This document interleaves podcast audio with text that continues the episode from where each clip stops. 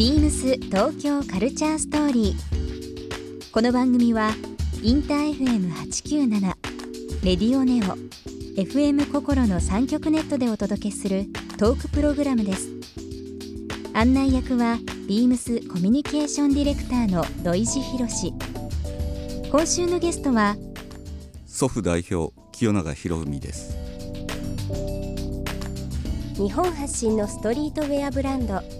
ソフネット FC レアルブリストルユニフォームエクスペリメントの3ブランドを展開する祖父代表清永博文さんに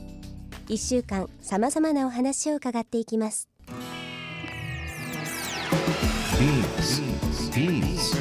Beams Beams Tokyo Culture Story. Beams Tokyo Culture Story. This program is brought to you by Beams. Beams. ありとあらゆるものをミックスして自分たちらしく楽しむ。それぞれの時代を生きる若者たちが形作る。東京のカルチャー。ワクワクするものやこと。そのそばにはきっといつもビームスがいる。な未来をつくりたい。東京のカルチャーは世界で一番面白い。ビームス東京カルチャーストーリー。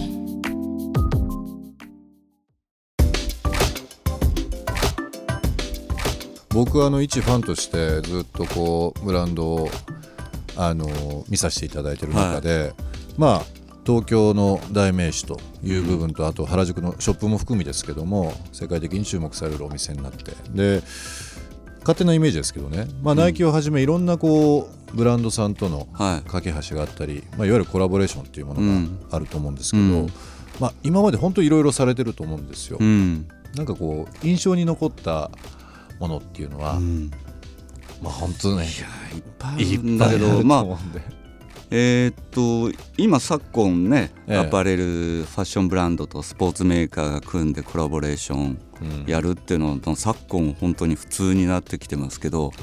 うん、うちが2000年からかな、はい、ナイキさんとやるようになって。ナイキさんとはい。もうそれは結構面白かったっていうか自分の中では衝撃的だっったかな。なんかまあ相思相愛じゃないんですけどまあ架空なサッカーチームの FC レアル・ブリストルっていうのを作ってて、ええ、まあオフィシャルサプライヤーその時は自分のブランド祖父が、えーと、自分から見て右胸に祖父ってついて、はい、そこは将来ナイキとかに来ればいいなっていうことだったらまあ考えてたらナイキさんが、まあ、架空なチームだけでオフィシャルサプライヤーやってくれるっていうことになって、はい、共鳴そのコンセプトに共鳴してくれて。それもあの単発の企画じゃなくてそうですね、まあ、ある意味もうある意味というか結果としてナイキのそのグローバルのラインにもなりましたしね。で、ね、今ちょっとあの小休止なのか停止なのか分かんないですけど、まあ約15年コラボレーションっていうかやってたんで、うん、ナイキからするとジョーダンの次ぐらい長かったロングタイムコラボレーションになるんじゃないですかね。あのナイキもいろんなお店あってあのコンセプトコンセプトショップですね、はい、ナイキラボとかあの、まあ、青山にも、えー、去年できましたけども、はい、ニューヨークのお店、まあ、仕事柄行くこと多くていつもその祖父の、まあ、清永ブリストル。の世界が、あの場で見るとですねすごいワクワクしました、あのいつも東京で見るのももちろんそうなんですけど、ね、すごいこうワクワクドキドキしましたね。もうやっぱりそのグローバルナンバーワンスポーツメーカーって言っても過言じゃないのかな、はい、そことナイキさんと仕事を15年ワールドカップでいうともうね4回分ぐらいそう、ね、4回今日仕事をしててそれはすごい刺激にものの作り方とか考え方とか、イノベーションとかも含めそうです、ね、勉強にはなりましたね。僕はあの勝手な印象ですけど、はい、まあいろんなプロダクト出てる中で、あのー、キャプテン翼のあれはびっくりしましたね。もう10年ぐらい前ですか、ね、あのー、キャプテン翼に関してはやっぱり、うん、まあキャプテン翼のバーチャルの世界じゃないですか、はい、漫画っていうところでいうと,、えーと、僕はある一つキャプテン翼を当時2000年今日かな？ちょっと忘れましたけど、キャプテン翼週刊で読んでたらえ着てるんですよええ。えあのそういうストーリーがあったんですね。当時祖父着てて。あのでヒューガ小次郎がブリストル着てて。あれ？と思って。ええ。でなんかその何かがあってじゃないんですよ、たはい。当時高橋先生がはい。うちの洋服を雑誌で見てそれで書いてくれてたんですよ。勝手にっつったら失礼ですけど。高橋陽一先生が、はい、でそっからをぜひみたいな感じで仲良くなって、うんそっからお仕事を何回かするようになったって感じですね。あ高橋の先生がブリストルをヒューガ小次郎に着せてくれたっていうのがすごい嬉しくて。すごい話ですよね、うん。もうあのキャプテン翼、まあ、ドラゴンボールとかもそうですけどやっぱり世界的にすごい大人気ではいもう注目されてる、はいはい。まあまあメッシなんかはキャプテン翼を読んでサッカー選手になりたいっていうぐらいのストーリーありますけどね。そこに出てたっていうのはすごい話でさらにその先にうん。実際こう商品に展開するっていうのはすすね。うごいストーリーちのカタログの挿絵書いてもらったり、え。まあ一回小雑誌まあ人物語も一緒に作ったりとか結構この十何年間で何回かお仕事をさせてもらいましたね。あとあのーまあナイキももちろんそうです。もうもうあらゆるファッションブランドいろんなところ手掛けられたりとかしてますけど、あの直近で言うと僕勝手ながらの印象ですけど、はい。ゲス。ああはい、はい、ゲスというブランドありますけど、はいはい、あれもインパクトありましたね。まあ、ちょっとこれも本当に笑える。笑えるって言ったら本当失礼かもしれないですけど、ちょっと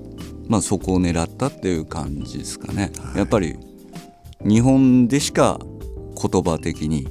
まあ打ち合わせの時にカタカナにできますかっていうことそれができるんだったらやりましょうっていうことでなるほど。で本国に当たってもらったらそれは地元の言葉でやるんだったらクールだってことになって。なるほど。は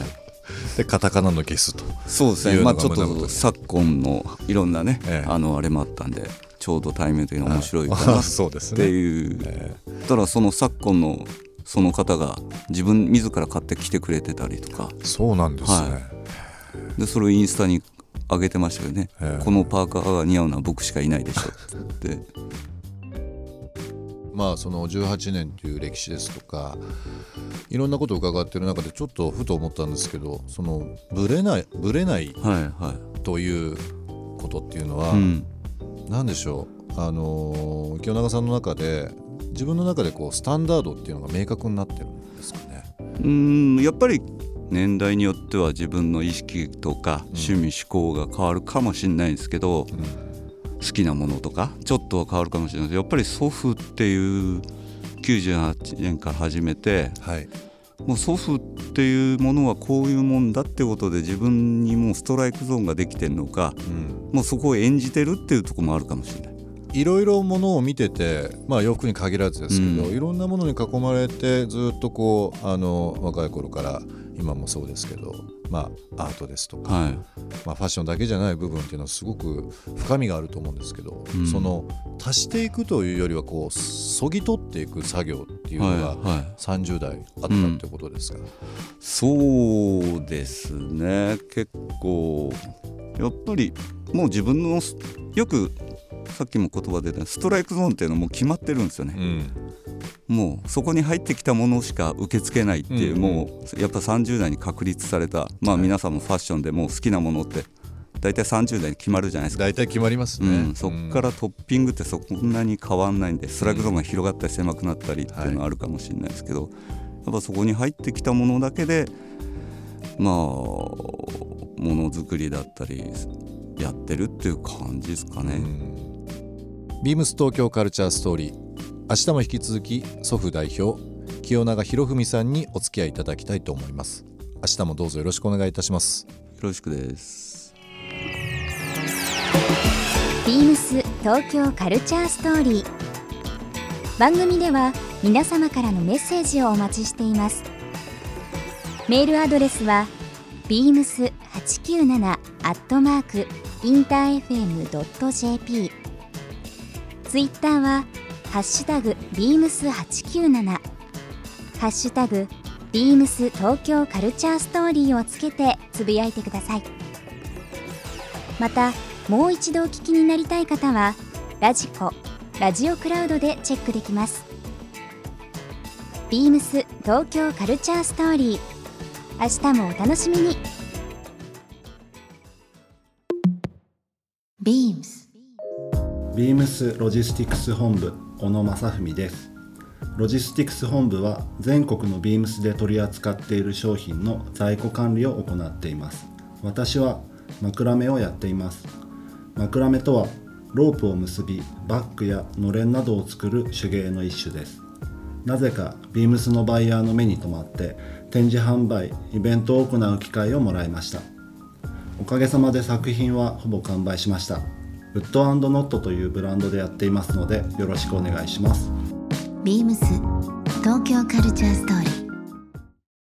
ビームス東京カルチャーストーリー